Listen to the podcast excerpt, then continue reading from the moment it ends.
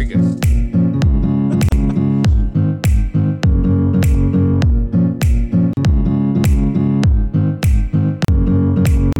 Previously on the Spielman and Hooley We Tackle Life podcast. Can I give some marital advice? Um, if you find something as a husband that you really like, don't share it with anybody because then if they like it, they take all yours. This is definitely not approved by the faith portion of the podcast. Selfishness not endorsed Yeah. by the faith portion of the You podcast. know, give, give, give would be the way to go there. all I give, give, give. That's all I do. That's all you do. Sacrifice for others. Uh, 1 Corinthians 13. Uh, love does not keep a record of wrongs. I think you missed Or- a word. Missed a word. of all, You missed a word in the uh, verse. you remember the chocolate peanut caper earlier where I blamed I all do. the yeah, uh, I do. Yeah, you uh, like those the uh, chocolate vultures. peanut turtle cluster things, and they Yeah. ended up vanishing. Yeah. So I also there was a confession that there was also the wife. Not only does she eat my treats, she drinks my coffee. She's trying to keep you thin. That's what she's trying to do. yeah. Well, I got six thousand miles to do that. Very good. Welcome to a Friday Very good. edition of the We Tackle Life podcast. We're live on Facebook, Instagram, and YouTube. All that? Uh, not not Instagram. I'm sorry, Twitter Okay. via face uh, via Periscope. Nice. All that, yes. And we have uh, Madeline saying good morning. You see Madeline's comment there on the screen. You can type a comment into Facebook. I will see it here. We will share it. Uh, Madeline did that, and uh, Janet uh, Mossbarger Young. Hey, Janet. Mossbarger. How are you? Janet grew up. Uh, Janet's, uh, I believe, lives right down the street from where my parents used to live when they were still with us uh, in lovely West Liberty, Ohio. There you go. There you go. West Liberty Salem. West Liberty, Salem. Is there anything you'd like to say about West Liberty, Salem? Home of Bruce Hooley, two time state champion. Thank you. I thought we'd get it out of the way early today. and then we will uh, move on. I am Bruce Hooley. He is uh, Chris Spielman. We are happy to be with you. See the spiffy new graphics courtesy of uh, our friends at StreamYard. And we have, uh, imagine this, more controversy in the Big Ten to talk about. We have COVID 19 relief drawing. Hopefully, people are sending in their nominations. Spielman Hooley podcast at gmail.com. We have And- unfortunate news regarding. Uh, We do. We very unfortunate news. Let's let's cover that at the top of the Yeah. show. Uh, I was uh, happened to be browsing Twitter on it Wednesday night. Came across a tweet about um, your partner at Fox, very good friend, uh, gentleman I know a little bit, Yeah. who I think the world of is a as a broadcaster. Told me of a guy, Tom Brennaman. Uh, Tom said something on a broadcast that I know he deeply regrets, and um, it's resulted in you getting an as yet unnamed new partner. I don't know who it's going to be. I was Yeah. on the phone yesterday with Fox, and they're working through that. Um, you said something just now that was a very good man. Tom Brennaman is a very good man, and he made a mistake. I talked to Tom yesterday. He uh, understands that he's made a mistake. He understands that he hurt people. Um, he gets it. He's very remorseful and very contrite and he understands that there's consequences. And so when you have a platform like Tom has, or like Bruce Hooley has, or myself that we have, uh, you're you can make mistakes, and when we do make mistakes in this type of business, there are consequences. My only hope is because I know Tom's heart, or I think I know Tom's heart, Mhm. uh, and 99%, I I think Jesus only knows Tom's heart, but Mhm. I know it as much as any human being. My wish is that he'll get a second chance because one mistake should not just kill 30 years of close to a Hall of Fame broadcast career. Yeah. So I just hope he gets a second chance and and Tom and I, you know, there are consequences. We all know that. Sure. And there should be consequences for what happened. He also understands that. And so now we have to, to move forward, and we'll see what the my broadcast year. I I've nailed I I've kind of narrowed it down to who I think's a possible fill-ins. There's a guy named Joe Davis. I don't know if you know who Joe. Davis. Joe Davis was Brady Quinn's partner in college football. Joe Davis is the voice of the Los Angeles Dodgers. Okay. Joe Davis is uh, famous for replacing Vin Scully. Wow. So he's a young, up and coming guy. Mhm. Uh, a couple guys that I worked with out of the Big Ten Network um, would be Brandon Gaudin, who's the voice of Madden. For those of you that you or your Mhm. kids play John Madden, Brandon's the voice of the the Madden game, and another guy is a uh, young guy named Kevin Kugler. Uh, Kevin, another Big Ten Network guy. The, I think the lead guy in the Big Ten Network. Also, if you ever listen to Sunday Night Football on the national broadcast on the radio, Kevin's the voice of that. So any guy that I get is uh, I'm happy with. I know all three guys. I like all three guys, and uh, I, I and it's a good opportunity for them. And it's interesting broadcasting and that stuff. It's a lot like sports, and it's kind of a cruel reality, but it's truth. One man man goes down, next man up.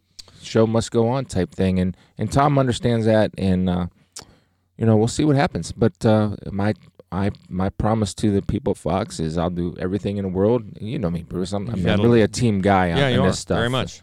to to make everybody feel comfortable and and and we'll do a great job. I mean, that's part of being a pro. So we'll see how it plays out. Um, let me just say that I uh, understand a bit of Tom's situation. I've said things before on the air when you do it as long as Tom has, and I'm now into my second decade doing the broadcast angle. I used to liken it to walking through a minefield. A live microphone is a minefield, and the more you walk through that minefield, eventually you're going to step on a mine. Maybe not to the degree Tom did, but you're going to step on one. And um, I hope there's grace for Tom. No one feels worse about this than Tom. Oh, Trust me on awful. it. Nobody, because you beat yourself up. You know, you think about your responsibility to your family and to provide for a living and all those things and all those things. He said it in his apology. I don't know if I'll ever be able to put on this headset again. Um, two seconds shouldn't define who he is or his Right. life. You and I have talked both about the challenge uh, of being around a locker room environment and a Mhm. broadcast booth is attached to the locker room and is a locker. The challenge for guys who profess a faith in Christ and want to live Yeah. an obedient life and want to live a life that radiates light to other people is that the world Satan is constantly throwing temptations, challenges, and uh, things that draw you in where you don't want to go. And I just felt so bad for Tom because uh, I know that he is beating himself up, and I know that that challenge of that locker room language is one that is very hard not to fall into. Sure I'm not is. blaming his mistake on other people. I'm just saying Oh, I know from yeah. I know from personal experience that that challenge of being around a locker room type language is a severe temptation that can draw you in. Yeah. And so uh, it's and it's not any. I would say it's not any different for anybody else when you're around conversation that is um, takes you to a place you don't want to go. You're more apt to fall into that kind of conversation. So that's what I attribute it to, and um, I just hope the best for Tom and hope the best for his family. The best advice I've gotten, and and uh, no, because you're up there, we're there's four guys in the booth, and we're buddies. And I, I guess like during the breaks, the best way to describe it is think of your four best friends, or at home, and you're watching a game, and you know why are they paying that guy that money? He's got to make that play. You know all that kind of stuff Yeah. goes on constantly. You know, so I, I think this that I, I've talked to. Uh, I, many colleagues in the broadcast world yesterday, as you can imagine, Mhm. and all of us are not going to be the ones to throw or cast a stone because we've all said things, maybe not to that degree, but we've all said things like you have, I have, uh, everybody that I've talked to has. Every one of them said, you know, man, I, I think the first thing I thought of, what have I said over the air, you know? And so it's a good reminder, and I know we always hear that. It's a good reminder. Treat every mic like a live mic, Yeah, yeah. it's and it's, but you think that it's uh, would be easy, but you just forget. Yeah, and so. So moving on for Tom, and I, I hope he's back. I think I don't know, Bruce. I don't have any idea. I don't know if he'll ever be back at Fox. I just do think that with the Reds, I think he certainly has, uh, hopefully, a pretty good shot at coming back maybe next year. I hope so too. Hope so too. All right. You can send us an email, spielmanhooleypodcast at gmail.com. and uh, nominate someone for COVID 19 relief or comment on the show. Top of the show today, an email from uh, Coach Phil. Hey guys, congrats on the one year anniversary. Did you know today was our one year anniversary? I did not know that. It's only been one year. Only been one year. Yeah, sorry. Really? Been driving out here. You feel like you've been driving out here for three years. Yeah. Thanks for coming along. This is so nice. Uh, Coach Phil writes, Thanks for coming along at the right time to help me and so many other people out here. Here's to many more years and podcasts. Thanks, Coach Phil. That's really nice. Thank you, Phil. Get some wins this year, Phil. Yes, let's get some wins. Because that's the important thing. well, character development is important too.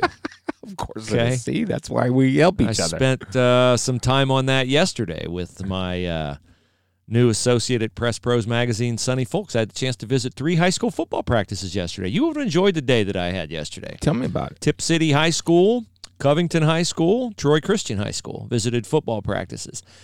And the thing that came across to me, besides the, you know, size of the athletes and, you know, it was just the passion Kids love it. of the they? coaches. Yeah. The passion of the coaches. The kids love it, but it was so great to see.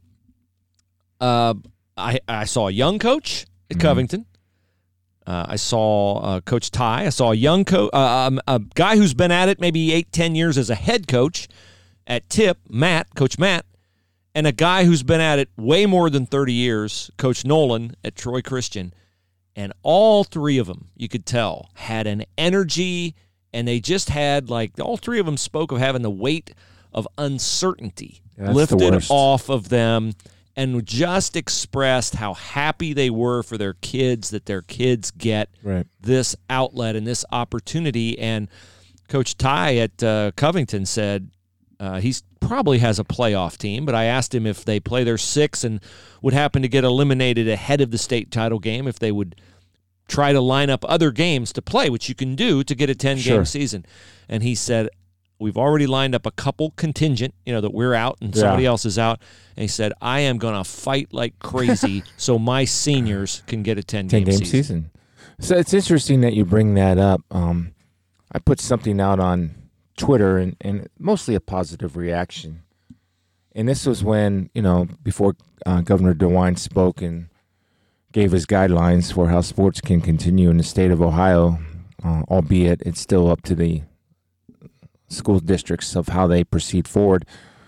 And what I put out on Twitter, I said, um, life lessons, and you learn just as much, maybe even a little bit more, in sports and extracurricular activities as you do in the classroom. And I can't tell you how many people agreed with that. And sometimes as a kid, you don't realize what you're learning.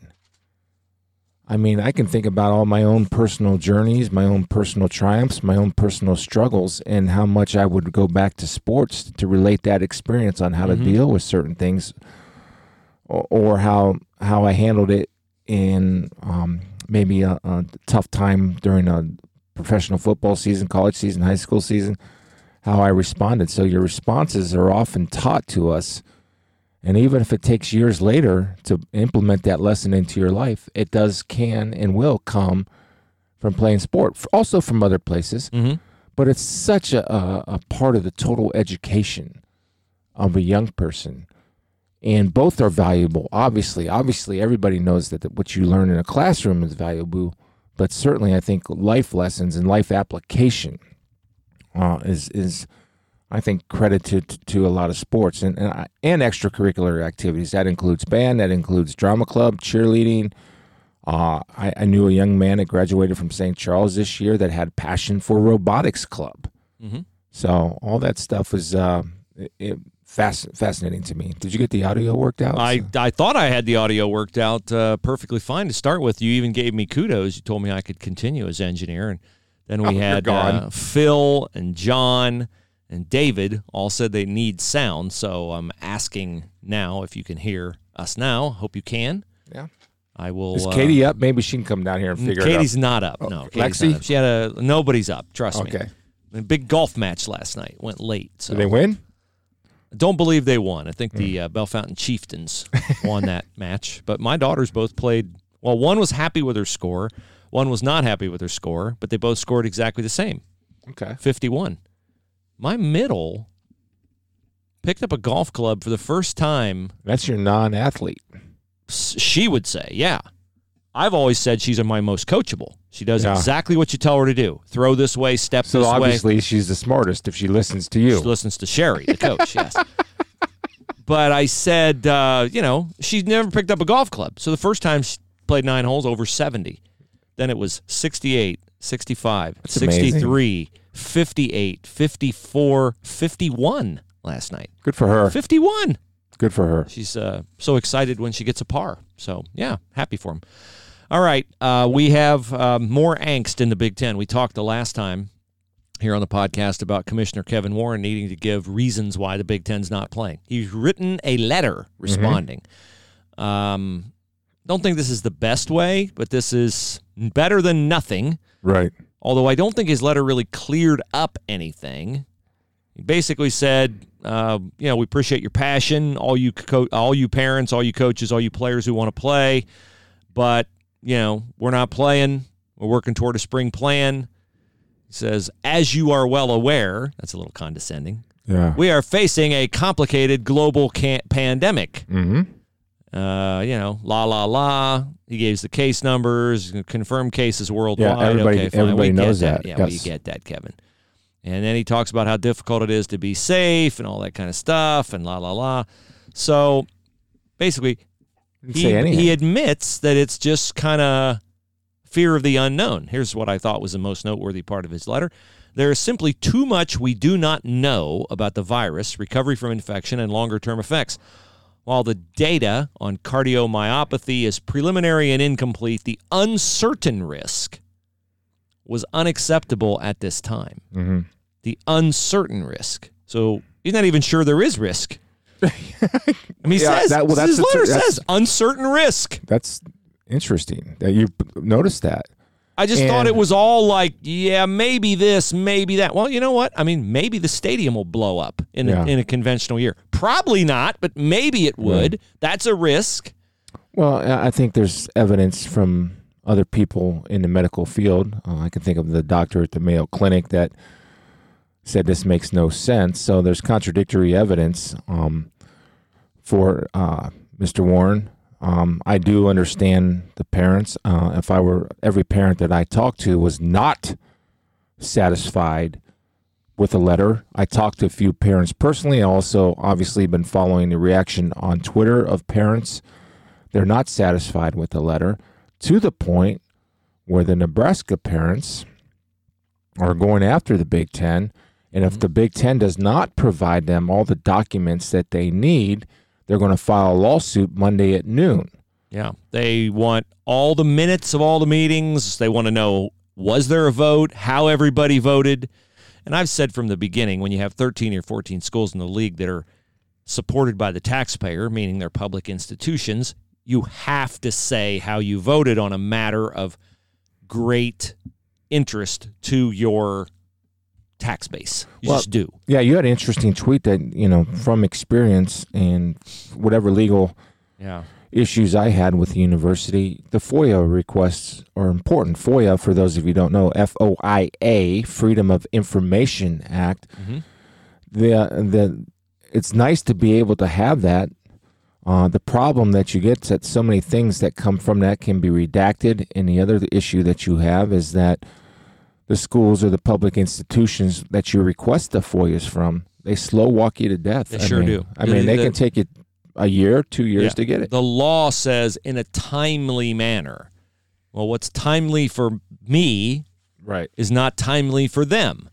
And I've had it before where I've made an, a FOIA request of Ohio State and they let it sit, let it sit, let it sit. Maybe they were diligently working on it. I'll give them the benefit of the doubt. Maybe it was Mhm. complicated. But then they'll come back and they'll say, We have the records you want. In order for us to print them and get them to you, Gotta it pay 'em. will cost XXX for printing costs. Yeah. And you're like, what are you printing it on like solid gold paper? You know, they're trying to make it as problematic as it, it feels like. I won't accuse them, but it's, it feels like I'm responsible for my own. They don't want to feelings. make it easy. They're It not going to doesn't make it feel easy. I mean, when in this age where everything is electronic, where if you ask for emails, they can go into their system, they can search by keywords. And Tom Mars, the attorney who made this, It's a different attorney for request. them, but it's yeah, and Yeah. it's a different attorney for Nebraska, so they're getting Right. hit on two fronts. right? But I mean, the point is, right.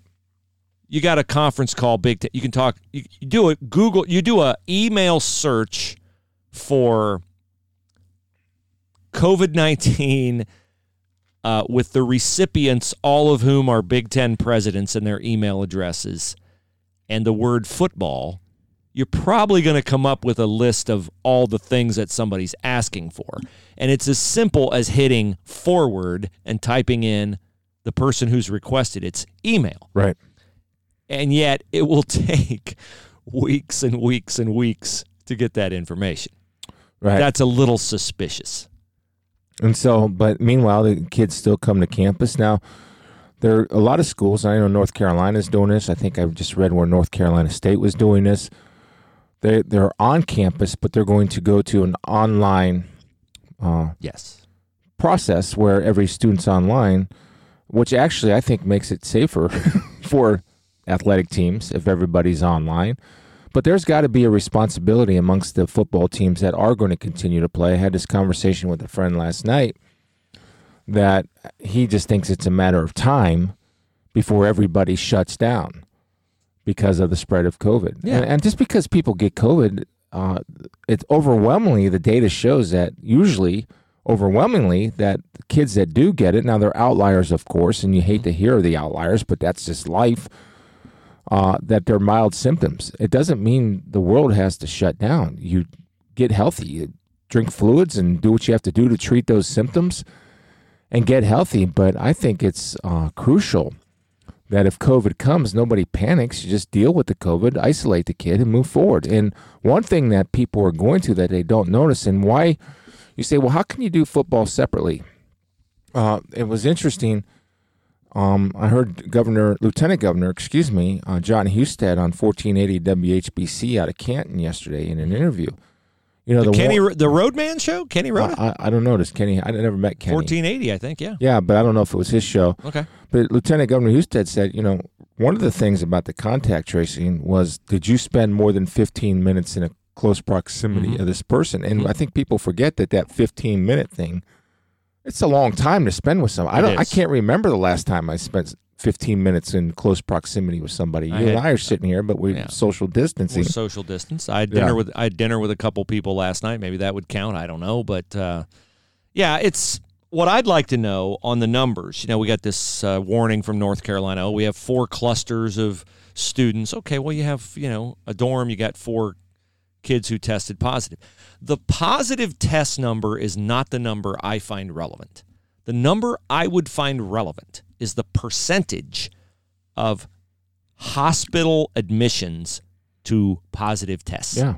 Because I'm going to assume that if you're sick enough to go to the hospital, you're pretty sick. Sure. But if you're not sick enough to go to the hospital, it's something we've all dealt with cough, congestion, headache, body aches. Not Right. pleasant, not life threatening, not enough to cancel school, not enough to cancel football, not enough. To, give me the percentage of hospitalizations to positives. And I believe that percentage is going down from all the numbers I've seen because we're getting. Uh, what do they call it? Uh, they got a word for it where they basically come up with treat- treatments. No, it's a tre- it's a treatment number. They have something. Pro- are not? no, I, I can't remember what the number. Okay. but anyway, it's ba- proto- uh, It's not protocols. It's you know, it's not specifically hydroxychloroquine, but it's a combination what whatever drugs they have Yeah. to treat it, or whatever they've learned about diagnosing it, or whatever they've learned about you know mitigating it. They've learned a lot. Uh, again, a friend, and I, I, I say friend because I don't know if I don't have permission to use these folks' name over there. Her wife's a nurse at Mount Carmel, and that's what they said. They they found that the treatments that they're using, and I don't know the exact. He told me uh, they're having great success with it, and so they, if people come in the hospital, they're out of there relatively quickly. And with the treatments, but um, look, everybody understands what's going on. Everybody understands the risk the whole purpose, and I got involved and was asked by uh, Governor DeWine to participate in that public service announcement PSA at the very beginning of this. Because I understand and appreciate uh, so much because they've been such a big part of my life. Healthcare workers and doctors and mm-hmm. nurses, mm-hmm. Mm-hmm. and so I understood about f- keeping that curve flat and not stressing the hospitals, not only for the COVID patients that may go into the hospital, but for every other patient, for any other illness or disease they may be dealing with, to have the ability to get the care that they need. And so we, at least by the numbers that I've seen, I don't think we've ever been overstressed. No, never. Ho- Anywhere. hospitalizations. Anywhere. and come you know some places have come close and you know people uh, people have panicked when they've seen ICU capacity at whatever percentage it was. They panicked. Yeah, but my doctor friend tells me ICU capacity is almost always at that percentage. That's how they make money too. It's- yeah? I mean So- they he said you know we we we can create additional ICU capacity if we need it and they were mm-hmm. prepared to add I know in the systems here in Ohio they were prepared to add x number of additional beds in ICU they never needed to. Yeah, New York they had this fear and I think this was I'm going to give Governor Cuomo the benefit of the doubt that the reason why he sent nursing home patients back into nursing or he nursing home patients who contracted COVID the reason he sent them back into nursing homes because he wanted to preserve open hospital beds on the ship and at various hospitals and on the one they set up in Central Park well they ended up the hospital ship never was even close to capacity yeah. and in hindsight, he probably changed that decision. Uh, Mark on Twitter, I copied his uh, tweet into our uh, Facebook protocol. He says it's never been about students' health, it's always been about liability and the money.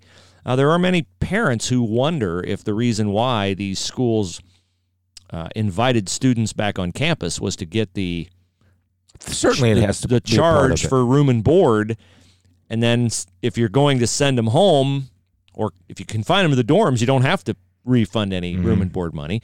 If you send them home, how many people are going to press for that? I don't think anybody got a refund in March, April, and May when the kids were Right. home.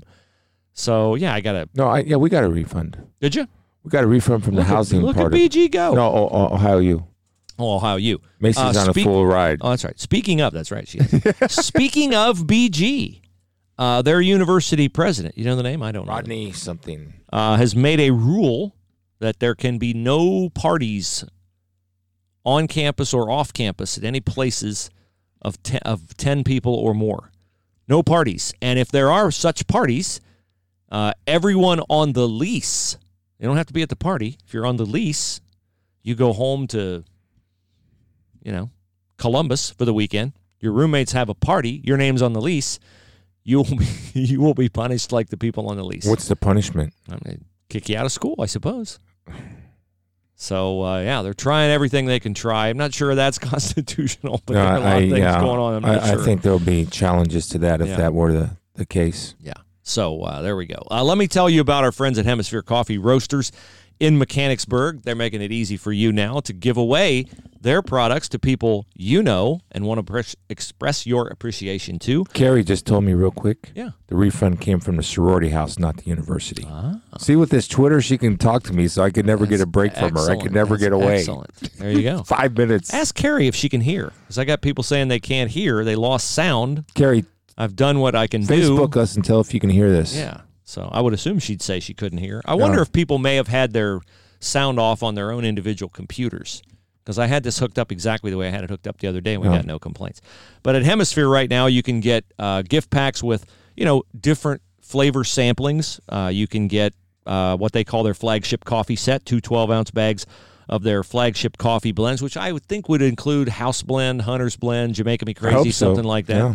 Uh, those are Spiel's favorites. You can get uh, gift packs that have some of their Cocoa chocolate, uh, a couple uh, different samplings of coffee. Go to their website. You'll find the gift selections there. Remember to use the promo code We Tackle in all caps, and uh, you will get the best coffee that you can ever taste. And the great thing about Hemisphere Coffee is it gives you the opportunity to get coffee from around the world.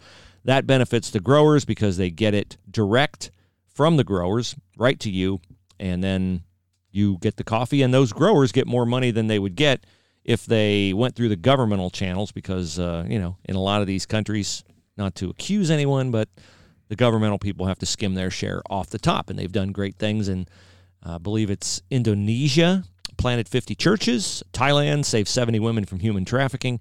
So it's good to know that you're supporting a great company with a great mission and a great cause when you support Hemisphere Coffee Roasters. Hemisphere Coffee Roasters. HemisphereCoffeeRoasters.com. More opt outs in the Big Ten. Uh, I don't blame him. I'd be opting out left and right. Uh, Rashawn Slater, offensive tackle Northwestern, believed to be the first Northwestern player to perhaps to go in the first round of the NFL draft since 2005, has opted out.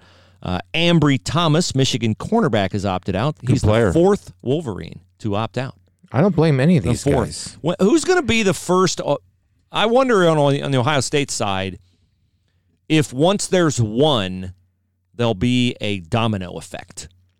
I think that's very possible. I think Shaun Wade. It's clear that Shaun would be the the first one to opt out since Shaun kind of signaled early on that Yeah. that was going to be the case if Yeah. they didn't play. And uh, I think obviously I would hopefully Justin Fields would opt out if I were Ryan Day. I would certainly encourage Justin Fields to opt out if they're not going to be playing this fall, which as each day goes by seems to be likely. For me, Bruce, I'm I'm looking at this and there seems to be, and I don't know if um, they're trying to pacify the parents or pacify the fans, but with the Big Ten coming out saying we're continually working on a winter or spring schedule, what is the purpose of that? What is the purpose? Because it's not the same. It's glorified scrimmages Yeah. nobody's going to care. You're not going to. Um, I, I think the interest is going to be long gone by then. I think if the ACC, Big 12, and SEC play, they're going to be playing for the national championship and the American with Luke Fickell with his 13th ranked Bearcats. There you go. Nobody is going to be interested in an eight game season. And it's also going to be Nick Saban said this. This is not Chris Spielman's mm-hmm. words. This is mm-hmm. Nick Saban's words. Nick Saban, it's a JV season. I don't understand the appeal of it. I was thinking about this the other day. If ACC, Big 12, SEC play, they have a conventional college football playoff. They crown a champion first week of January. And then two weeks later, Ohio State, the rest of the Big Ten, and the Pac 12 starts playing. Even if it's Justin Fields, Josh Myers, Chris Olave, Wyatt Davis, all the guys we think are going straight to the NFL. What is their motivation? Does just just just playing in the Rose Bowl, which I presume they'd work out some kind of a deal with the Rose Bowl Yeah. and the Pac-12. They'd play it in I don't know April, May. Nobody Is that that an, enough? Would people here have the same f- uh, fervor for it? You know the answer to that question. I think you not. do. I think not. I mean, I think there'd be some that'd be like, "Hey, this is better than nothing," but I think there'd be a lot of people that'd be like, at the same time, they're going to be playing basketball. It'd be on. They're going to be playing basketball, and they're going to have a real NCAA tournament. We think. Right. So I mean, the, the interest in Ohio State basketball will never trump the interest in Ohio State football. But I think my point is, you'll have other things You going other things on. going on, and it's not. I, I think obviously it's better than nothing in a lot of people's minds, but also in a lot of people's minds, eh, you know, I can, yeah, it's cool, Tom, but it's not like Saturday afternoon in, in October that we're going to sit there and watch it and we're playing your Saturday around it. I, I, I just think to me, they're, they're, they're just throwing it out there about the winter and spring schedule. I think coaches are trying, but and I thought, oh yeah, that's you know, and I, but in the back room they might be saying it's very possible. to say, Isn't that cute that they actually think we're working on his winter and spring schedule? Look at those little guys. Isn't that adorable? well, that they, you should have gotten a warning when the Big Ten, when they announced the postponement and you know we're going to do it in the spring. That hadn't been broached with the coaches until the night That before they announced it. That's brutal. The night before they announced it. Well, we've underscored before the lack of leadership. That's a demonstration of the lack of leadership. You're going to have spring football anyway, but I, I question. why was there not a contingency plan I in don't place? know. I don't know. And the other thing I question is let's say you're going to play in the winter. You're going to rent domes at a time where, are we assuming you're going to be able to have fans everywhere? Is there going to be the demand? Are they going to be able to pack Ford Field, the Carrier Dome, the um, whatever the dome is in Minneapolis, Are they going to be able to pack all those? I I don't I don't see it. And if it's social distancing and reduced capacity, anything you'd make, what's it cost to right. rent a dome and to fly your team, both teams, to the site? You got the challenges of putting them on an airplane, close proximity, putting them in a hotel, close proximity. I don't. I just don't see from happen. a cost standpoint, it just doesn't work. It doesn't work. Then you got Um, the problem of you're backing up. Let's say you play an eight game spring season, and then boom again in what August, September. You Yeah, want to play that's another the regular season? Concern what a lot of people will have, and some people would point out the hypocrisy in that decision, because if you're sitting here telling us you're actually concerned about Mm-hmm. the health and well-being of the student athlete, then you know most experts I would think would tell you that it's probably not uh, good for the player uh, to play two seasons in eight months. It's interesting. Our friend Matt Finkes Mm-hmm. did this, where Matt was in NFL Europe, I believe, then got picked up by the Jets, and he said it was it's grueling. I remember in Detroit when we'd pick up NFL Europe guys, and they just didn't have any juice left, and it was hard for them to stick on or make an NFL Well, they team. played a spring season. Yeah. right? So, you know, I if I were an agent or if I were a parent that had an NFL kid, I would just say, look, this is sucks. This is really. I'm really sorry that your junior year or your senior year, but if you have aspirations and dreams of playing in the NFL, I strongly, strongly advise you to do that. We can make that decision as a family, or you can make that decision as a, as a young man. And it sounds strangely familiar what Kevin Warren had with his son about being able to play in the SEC or not, where they had a family discussion yeah. and they felt that that was best for his son to play. But I think that's another infuriating thing that the No Big doubt. Ten parents are going with. Wait a second. So you're telling us that you can have Your son. a family discussion Yeah. with your son on the risk and reward of playing, but you're pushing that we don't play. And still the mystery that needs to be unsolved. And I think if you go through these FOIA requests whenever they come, or if this lawsuit goes, you know what comes with lawsuits is depositions. Depositions and discovery. Yeah. Yeah. And- Share information. And so you have to sit down and, and be interviewed.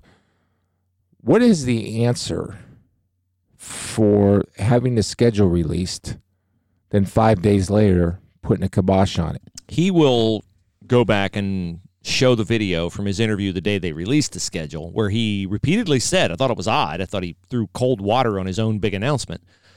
This is not a straight line to a season. We're not promising a season. We built these delays into the So- schedule in case we need them. Being a skeptic that I am and, and a not trusting, naturally not trusting person that I am, uh, always have one eye open on everything in life just because I don't want to get caught off guard, which obviously is our, almost our our show verse. Be on your guard stand firm in your faith have strength have courage do everything with love. So in his mind i think that there is some personal motivation and this is all skepticism and just opinion because i don't know this to be true but i would want to ask him if i were deposing mr warren big ten commissioner was there any motivation for you to be the first power five conference to take the lead and shut it down? And were you hoping that the other conferences would follow the Big Ten? Yeah, I mean- I think he definitely was. Then I'm and the other thing- validates his decision if they all do. We all I'm a big proponent and anybody that knows me that has followed me on Twitter or have heard us talk on this radio show, I think we both are big proponents of your civil duty and exercise your liberty to vote. I don't care how you vote, go vote. I think it's I think it honors soldiers who have fought for this country Mhm. to vote. I don't know if you feel that way. I certainly feel that way. I don't care how you vote, get out and vote. But I thought it was odd during his um, press conference the other day or during his interview that he was pushing voting. by the, I thought that was very strange. I mean, that's we're not talking about that now. I get we can get a message and and coach. I think that's more of a coach's thing on in November. Hey, you know, we all want to get out to vote and all that stuff. Yeah. I get it. Now we got to get ready for practice. But um, I would want to know what the motivation was to take that national platform, which had nothing to do with uh, an upcoming election, but everything to do with, hey, what are we doing? What direction are we going? Didn't you think that odd? I did. They uh, started a voter, you know, voter push in June. They announced a voter registration initiative.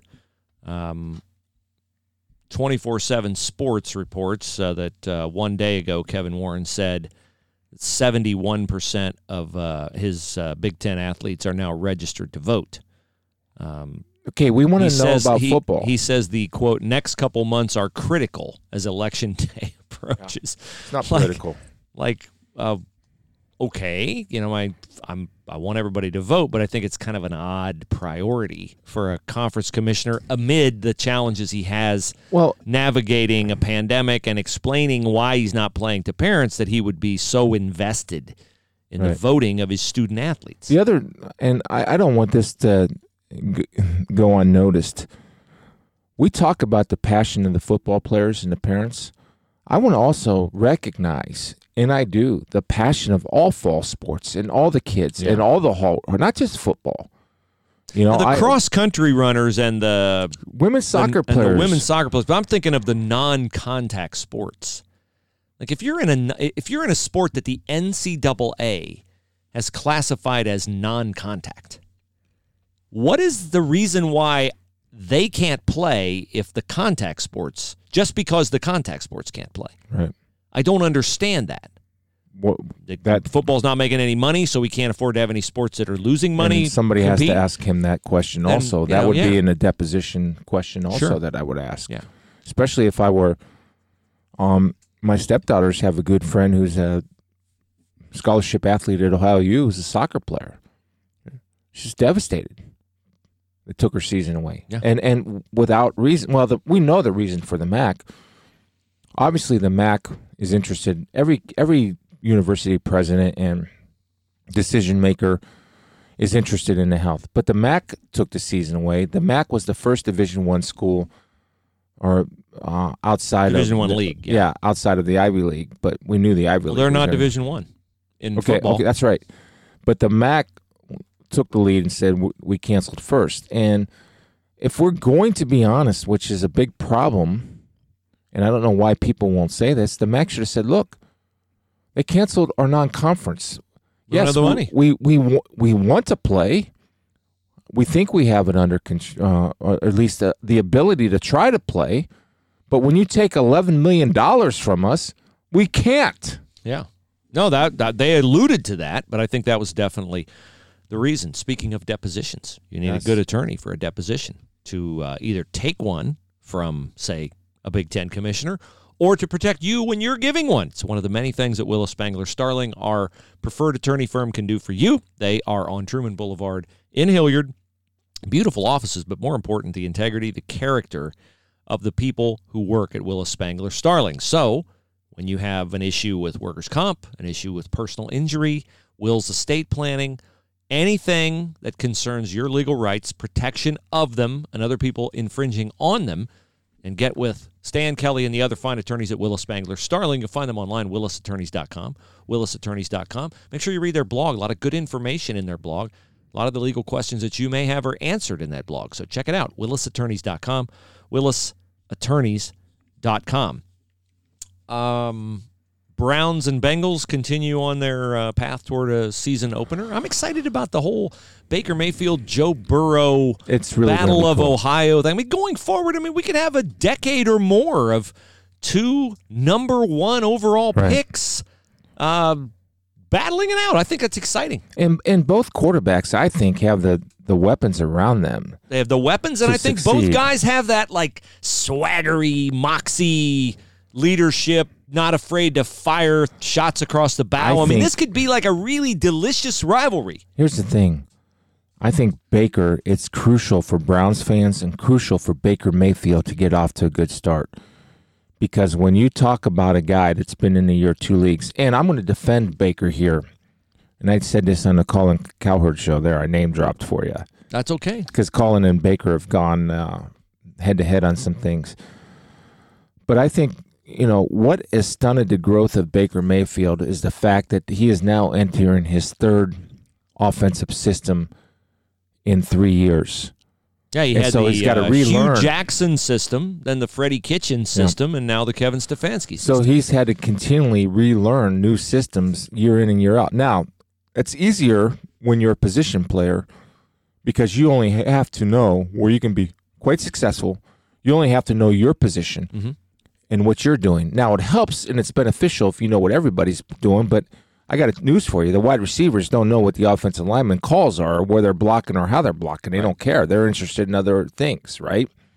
Running backs have to understand blocking schemes and their position. Quarterbacks have to understand everything Yeah. and have to know it better than anybody on the, on the line, including offensive line It's got to be second nature. It's got to Yeah, be so, so- yeah. Recall instinct. And I think for Baker, you know, his challenges, not physically. I, I believe in him physically. I have since day one believed in him physically. I think you've believed in him mm-hmm. physically, I would say. or- Yeah, absolutely. I mean, Yeah. the throws that he made in Ohio Stadium on the run, down Yeah. the field, on target, there were just times in that game where when he had enough time to really survey the field, I before he threw the ball, you just got a feeling like, ooh, that's going to be complete because he's got Yeah. time to look and he's throwing it with confidence. So that's why I think it's crucial for him in his career this year is a, is a is a we're at the crossroads, we're at the proverbial fork in the road. Yeah, And if he doesn't get off to a fast start, I don't know if his if he's tough enough mentally to battle through that. I hope he is. Well, I, I, he's also on a team that has piled up this sort of Eeyore mentality of, oh boy, here we go again. yeah, that's true. and the fan base grabs that and just it's having worked in Cleveland in sports radio, I can tell you that Yeah, you know this better than I do. predisposition toward here we go again. We're cursed. Why can't we? Strong. Yeah. It just and it it is a it is a virus in and of itself that is really hard to keep out of the building, to keep out of your thoughts if you're a player. It's really hard. Yeah. So they do need to get off to a good start, and he needs to get off to a good start because the people will be like, okay, Th- well, that's he's what I not don't the know if he guy. can handle He's that. not the guy. I hope he can. He's supposedly like Mr. Chip on the shoulder guy. That should drive him more. Yeah. But it's, I'll tell you what, there have been many people who've come to Cleveland. Hue Jackson, when I interviewed him at the Cleveland Auto Show, ah, it doesn't matter what happened before. He found out it does matter what Yeah. happened before. Uh, you know, Freddie Kitchens, this is a new, no, it's not new. You Right. all It's that stuff. It's the same. When you're talking about two decades, man, it's like that fan base, and I'm not being critical of them. They've been, They're passionate. They've been beat up yeah. you know, you you think, oh boy, here we go again. So he's got to start with that. I wonder, do you think Joe Burrow, as confident as Joe Burrow is, and he's you know kind of poo poos the idea of like this is going to be a big adjustment and is you know NFL's a new thing. He's not acting like he thinks that's a real thing. Is there any chance it's not a real thing? Does every guy who goes into the league get their eyes like, whoa, opened? Oh, I every guy that I know gets Did their eyes. Did you think ah, it's football, or did you think, uh oh, No, I thought. Well, I did think that until the first preseason game Yeah. when I was awful and I thought I was going to get cut.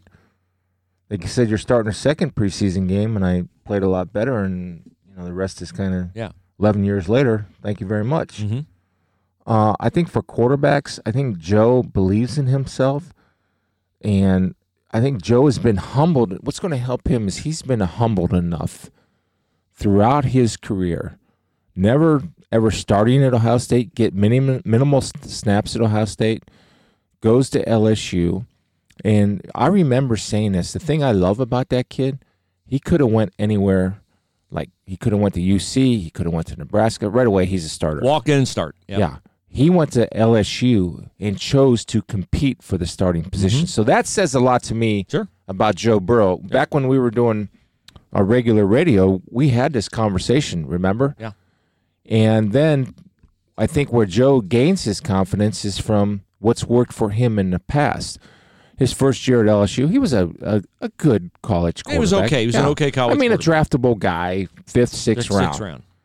But then how he improved from his junior season or second first season at LSU to his second season at LSU is just remarkable. So that I think gives him the mindset that he has now. Now the question is, the NFL will humble everybody. It has humbled everybody.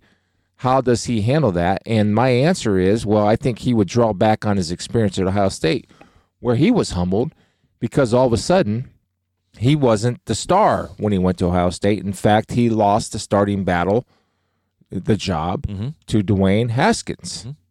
So I, I think he has a little bit of experience to draw on, but he also has really good players. I mean, I just read where John Ross could be back in camp, which only helps. Uh, Joe Mixon is a is a good running back. They have upgraded their offensive line, and you have AJ Green and Tyler Boyd, and you know what I feel about Tyler Boyd. Yep. I think he is the most unappreciated, underrated wide receiver in the NFL. Yeah, he's really good. And if AJ Green is back and he's the old AJ Green, Man. Joe is going to have weapons. Uh, while Mr. Spielman draws our four winners for COVID 19 relief, a reminder that you can nominate someone for a $250 uh, check of assistance by no, by sending us an email, spielmanhooleypodcast at gmail.com, spielmanhooleypodcast at gmail.com. Our friends at AUI Info, Chrissy, Steve, Julie, their fine staff stand by, ready to help you with your small business uh, reacclimation to business as usual. Hopefully, we're getting there. New state regulations, new state compliance orders coming all the time. It's hard to keep track of those as a small business owner.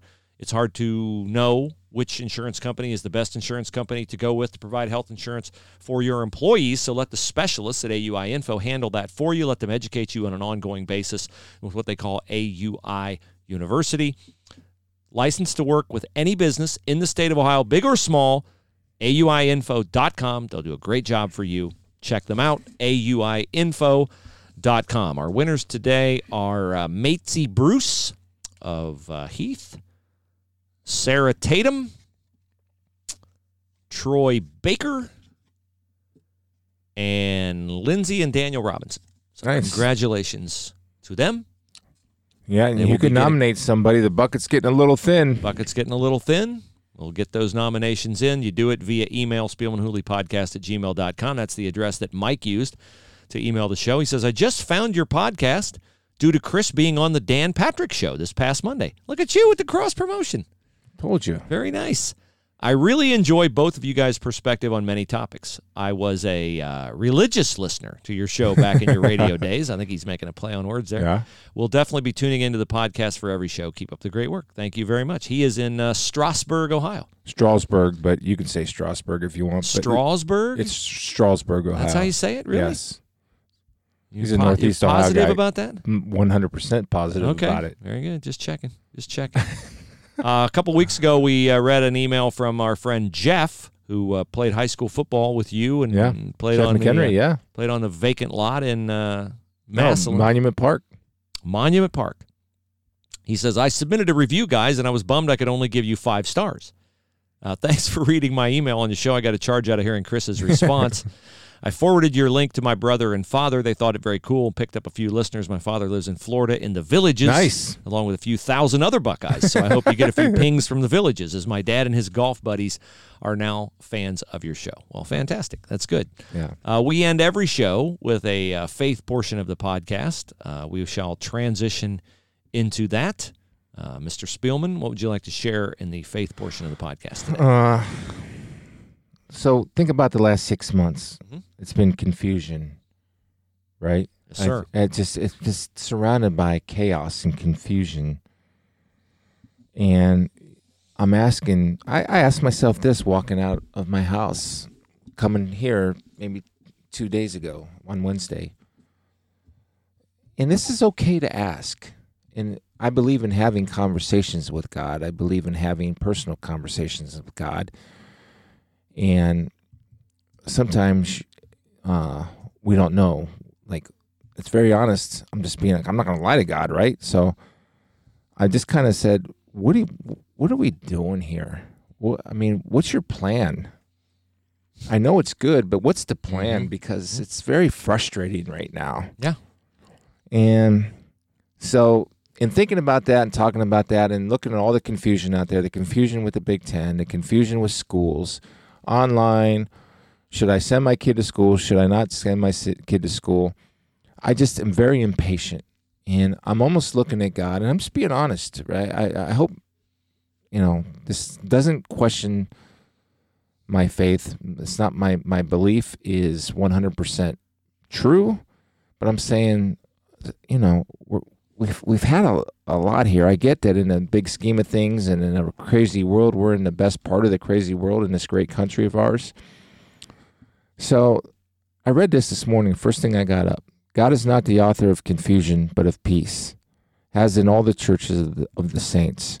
For He Himself is our peace. The one who has thrown you into confusion will pay the penalty, whoever he may be. I have no peace, no quietness. I have no rest, but only turmoil. You may find peace and comfort from the Lord, for the Lord gives strength to his people. The Lord blesses his people with peace. So I was just then reaffirmed to me. Yeah, I'm aware, like God's saying this, and this is God answering Chris in Chris's uh, personality. Mhm, mhm. Hey, hey, yeah, you, I, I'm pretty aware of what's going on. Just in case you didn't know, I I understand what's going on. I I get it. I get that there's confusion down Yeah. there. I understand, but I'm going to use it for a good thing. And I just for me to get that today is again a direct response that maybe I needed to hear at the right time because I was like like many people, what are we doing? What is I don't understand. This is insane. I can't tell you how many people like whatever the the um the situation in Portland or the situation in Chicago and the destruction and death and injuries. It's very frustrating. I can't tell you how many people say how frustrated they are or how insane this is. Everybody I talk to or how crazy, whatever this situation is. Yeah. And so I feel for those people. So, you know, I I don't I have you can look at it two ways. I have a big enough ego where I think I have a direct pipeline to God, mm-hmm. or I have I have so much faith that I have a direct pipeline. Well, you die. do. Yeah, You know, I know, every- I and, know, every- that's- and everybody does. You know, that's the so- amazing thing about God that's is why, like, yeah, just walking through my garage gym to the car because I wasn't allowed to have a gym in the house, so I had to put it in the garage. But anyway, I don't say that out loud, but but I, I think just, you just did. I just oh yeah. But I was just saying to myself, I mean, what are we doing? And it, hey, hey, yeah, I, yeah, Chris. I think being the creator of the world, I, I pretty much already know Yeah. what's going on down there. I got it. Don't worry about it. So I've been having a little more peace the past few days. There's yeah, I get times of that that too. There's a story in Numbers where uh, you know, Numbers, by the way, for those of you who is a, a book in the Old Old Testament. yeah. Genesis, Exodus, Leviticus, Numbers. Sounds like a child's song. Genesis, Yeah. Exodus, Leviticus, and So- Numbers. So the children of Israel are in the desert and they're hungry and they're whining and they are tired of eating the bread that Manna. falls from heaven and they are begging for meat. And so God tells Moses, who's like, you know, leading them to the promised land, tell them I'll send them meat to eat. And Moses is like, come on, we're in the desert. There's no meat. There's, there's thousands of these people. Like, Like and and Moses really had a direct pipeline. yeah, Moses definitely had a direct pipeline. And he's like, How are you going to do that? Like, come on. I can't tell him that. I'm going to make me look bad. And God says, and I love this kind of sarcasm. There are instances in the Bible where this sarcasm comes up, and he says, Is the Lord's arm too short? In other words, like, you think I can't do that? Like, I just parted the Red Sea for you. A pillar of fire comes out at night, so you know I'm with you, and a cloud during the day. you think I can't send meat? And he did, sent quail. So, uh, yeah, he does uh, have the capacity. Uh, I want to share a, uh, a verse I found the other day reading through Luke, and this same story is in uh, Matthew. It's where Jesus heals a demon possessed boy. And so the boy's, you know, convulsing and is on the ground, and Jesus speaks to the evil spirits inside of him, and um, the evil spirits leave. And the verse, as I read it in my translation, is, and they all stood amazed at the greatness of God.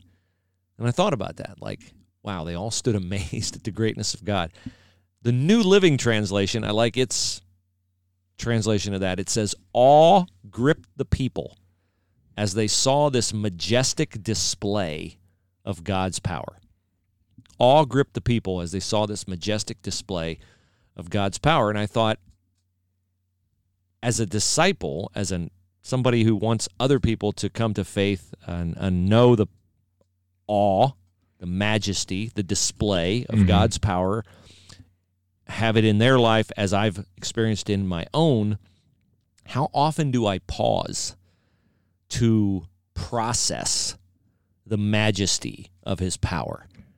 You know, do I see it when my children remind me of my wife and I contemplate the miracle of my wife and I creating with God's hand a new life that either physically resembles or in behavior resembles one of us? Yeah. do I comprehend it when I have something happen like happened to our family this past weekend when someone left something that strongly encouraged us at a time of a little bit of uncertainty Mm-hmm. here? Do I contemplate the awe and the majesty of God when He um, touches your family, you, Stephanie, through a tremendous, ongoing, decade plus long struggle Mm. and the impact that made on thousands and thousands of people? A circumstance no one would welcome into their life, but one that God brought beauty and maturity in the midst of great pain from? Do I contemplate his the awesome power? And if I do contemplate it, I am so quick, and I think we all are quick to recommend. I ate at a restaurant last night in Piqua, Ohio, uh, Italian restaurant. Driving home, I'm thinking I got to take Sherry to that restaurant. I really want her to experience that restaurant. Mm-hmm. We do it with TV shows. We do it with when we hear a funny joke. Hopefully, it's clean. We repeat the joke to somebody else because we want to make them laugh. Virtually every day, I bet if we really thought about it, we recommend something we've enjoyed to someone else. That's what kind of what Yelp reviews are, Google reviews are. Yeah. Uh, when you retweet something, you're recommending, hey, I recommend you read this, or I wouldn't be putting it on my timeline. But as disciples, we're called to recommend God to other people. And so we have to, like I experienced a great spaghetti and meatballs last night, we got to experience it. There's a verse in the Bible taste and see that the Lord is good. Yeah, he is. But do I take the time to pause and say, wow, look at the greatness of God? We certainly take the time, like me, to pause. What What are you doing? We don't Yeah. often take the time. I don't nearly enough. So that's a very good reminder, and I appreciate you sharing that today because, you know, I gave one set or one example of how I am a lot, but then you just reminded me and reminded those of us, those that uh, continue to listen, that yeah, take a minute and say, okay, yeah, I guess you know, I'm, I'm reminded of Job. Hey, where were you when I Hmm. placed the stars in the sky, or created this animal, or Mhm. put the mountain goat to come walk on a mountain? Yeah, on a seemingly slick dis- mountain. Yeah, seemingly defying gravity. yeah. So, you're right. Have a great weekend. Wow, I'm right. It's- I should just. That's a walk off right there. Yeah, So uh, well, We appreciate you twice joining us. in one week, which is more than it's been for the last 15 years. But hey, you know, I got lucky once in a while. Thanks everybody for joining us. Uh, I I do think we got the sound thing worked out because Carrie uh, let us know that she could hear us. That's good. If not, uh, maybe check your mic settings or anything like that. We'll be back again on Monday with another edition of the Spielman and Hooley We Tackle Life podcast. Very good.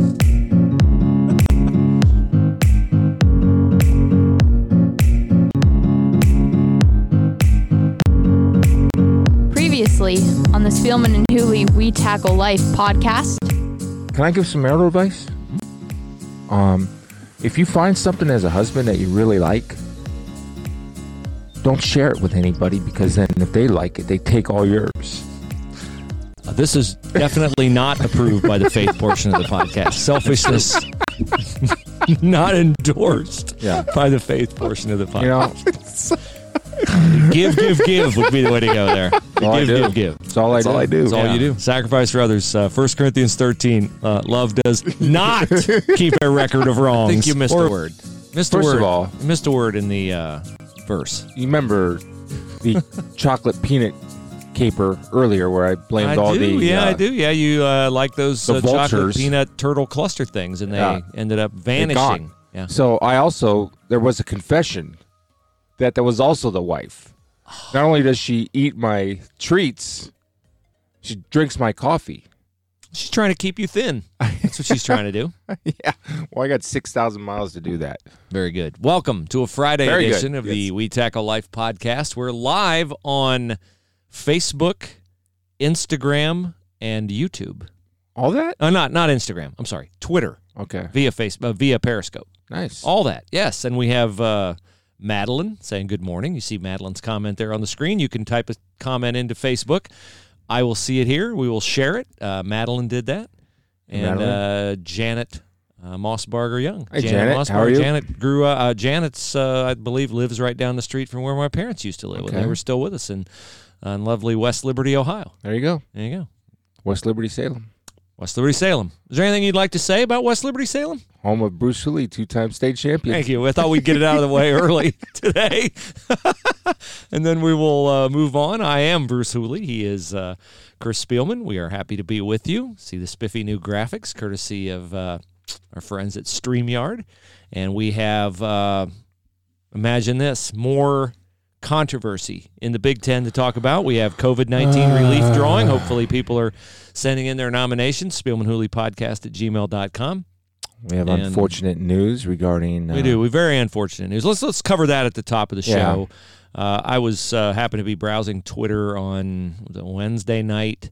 Came across a tweet about um, your partner at Fox, very good friend, uh, gentleman I know a little bit, Yeah. who I think the world of is a as a broadcaster. Told me of a guy, Tom Brennaman. Uh, Tom said something on a broadcast that I know he deeply regrets, and um, it's resulted in you getting an as yet unnamed new partner. I don't know Fox. who it's going to be. I was Yeah. on the phone yesterday with Fox, and they're working through that. Um, you said something just now that who's a very good man. Tom Brennaman is a very good man, and he made a mistake. I talked to Tom yesterday.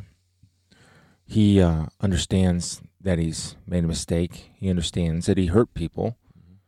Um, he gets it. He's very remorseful and very contrite and he understands that there's consequences. And so when you have a platform like Tom has, or like Bruce Lee has, or myself that we have, uh, you're you can make mistakes, and when we do make mistakes in this type of business, there are consequences. My only hope is because I know Tom's heart, or I think I know Tom's heart, Mhm. uh, and 99%, I I think Jesus only knows Tom's heart, but Mhm. I know it as much as any human being. My wish is that he'll get a second chance because one mistake should not just kill 30 years of close to a Hall of Fame broadcast career. Yeah. So I just hope he gets a second chance and and Tom and I, you know, there are consequences. We all know that. Sure. And there should be consequences for what happened. He also understands that. And so now we have to, to move forward, and we'll see what the my broadcast year. I I've nailed I I've kind of narrowed it down to who I think's a possible fill-ins. There's a guy named Joe Davis. I don't know if you know who Joe. Davis.